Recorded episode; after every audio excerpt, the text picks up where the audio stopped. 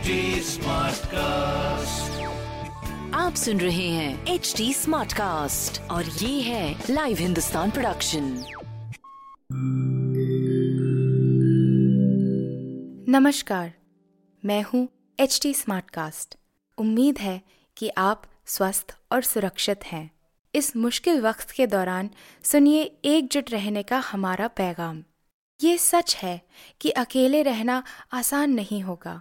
पर क्या पता अपने घर से काम करने पर जहाँ हम अपनों के साथ महफूज हैं, हम ज़िंदगी जीने के नए तरीके ही सीख जाएँ। शायद हम अपनी और अपनों की आवाज़ों को बेहतर सुन पाएँ। बहरहाल, अगर आपको एक स्मार्ट साथी की ज़रूरत हो तो एच टी पर ज़रूर आइएगा, ताकि मैं आपको कॉमेडी न्यूज़ कल्चर मोटिवेशन की दुनिया से जोड़े रख सकूँ। मेरी बात सुनने के लिए शुक्रिया। ध्यान रखिएगा। नमस्कार, सलाम, हेलो। मैं हूँ जयंती रंगनाथन, हिंदुस्तान की एग्जीक्यूटिव एडिटर मैं लेकर आई हूँ अनोखी लाइव हिंदुस्तान पॉडकास्ट में इश्क, मोहब्बत से लबरेज कहानी। कबाड़ी वाली की रद्दी के ढेर में एक डायरी मिली थी, उठाकर पढ़ने लगी। पेशे खिदमत है दिल जले की डायरी। डायरी के पहले पन्ने पर तारीख पड़ी थी, सन 2002 अप्रैल की सात तारीख। बात उन दिनों की है, मैं उर्फ़ चेतन। अपनी नई नई मुछों पर ताव देते हुए नया नया दिल्ली पहुँचा था अपने बुई के घर। बुई समझे ना, मेरे बाबा हुजूर की छोटी बहना। पहले ही दिन कुछ ऐसा हुआ कि मेरे होश फाख्ता हो गए। जहे नसीब, कौन थी वो? आधी रात से बस कुछ पहले खंबे की ओठ में एक उंगली से अपने बालों के छल्ले घुमाती। मैं तो ऊपर से ताक रहा था उन्हें। ऊपर से क्या समझे? दो तल्ले के मकान में रहती थी बुई। ज़ाहिर है, मैं भी वही था। खिड़की के एकदम पास, हाथों में सिगरेट। ये सोचकर खड़ा था कि जलाऊं, ना जलाऊं, नई आदत। वैसे आदत से ज़्यादा टशन कहूँ तो बेहतर। जनाब, जिगर तो जलने ही लगा था। मैंने सिगरेट भी जला लिया। मैं ताके जा रहा था उन्हें।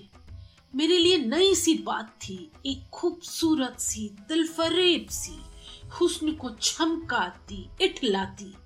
ये गुल बदन आधी रात बीच सड़क पर कर क्या रही है?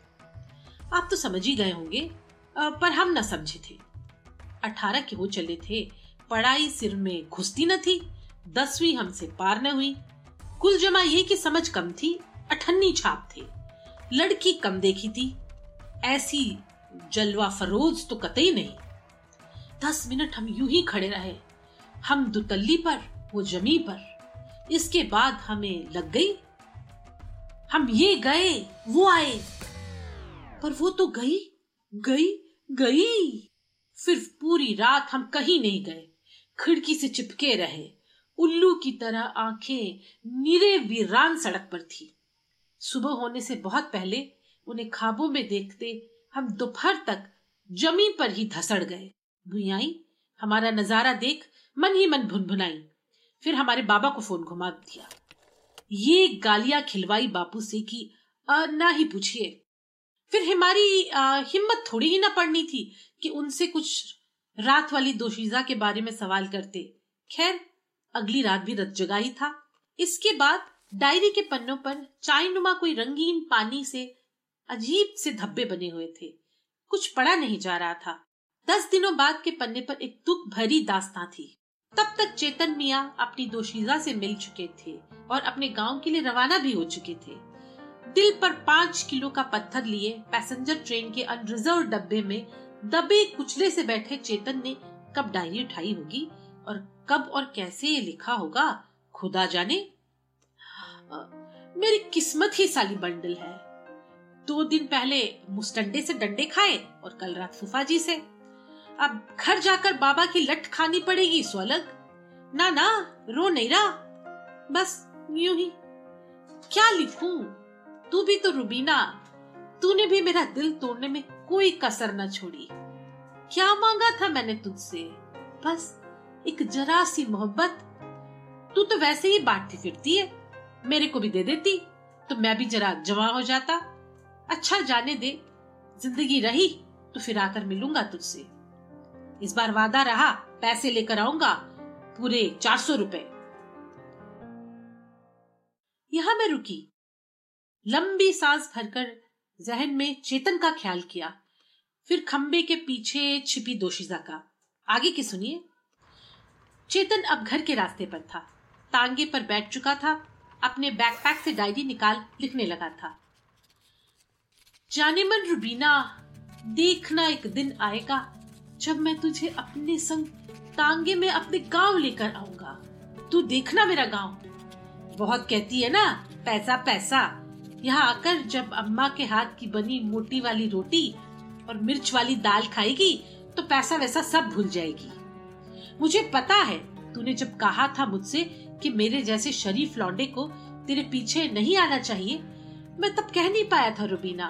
अब कह रहा हूँ मुझे तो तेरे पीछे ही चलना है। तू नहीं समझ पाई मुझको। मेरी मोहब्बत सच्ची मेरा दिल सच्चा ना कोई पाप नहीं कोई हवस नहीं। आ, आ तूने गलत समझा मुझे। मेरी किस्मत बड़ी उम्मीद से मैं तुझे खोजते हुए आया था पीली कोठरी।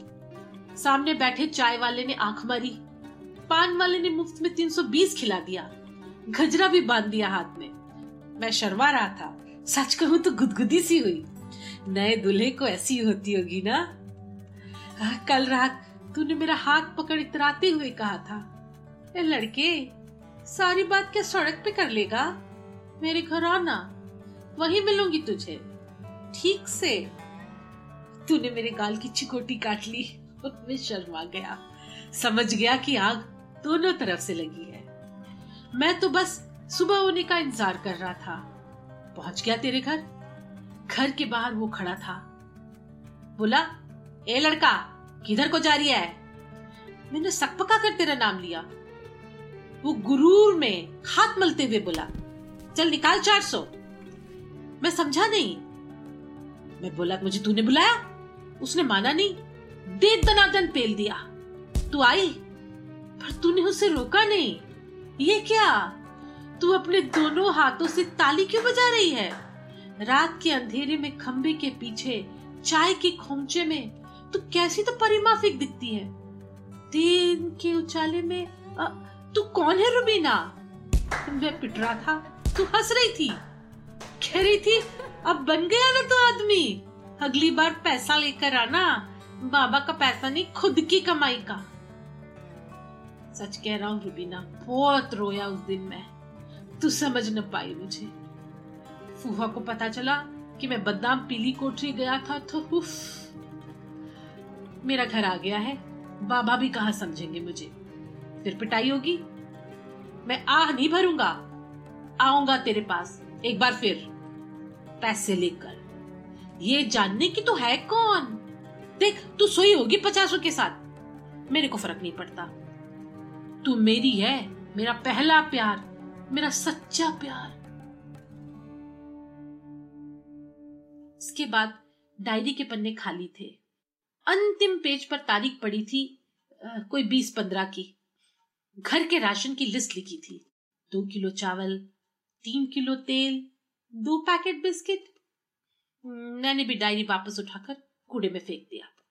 मैं जयंती रंगनाथन आपसे विदा लेती हूँ। आप मुझ तक अपनी बात पहुँचा सकते हैं फेसबुक ट्विटर और इंस्टाग्राम के ज़रिए।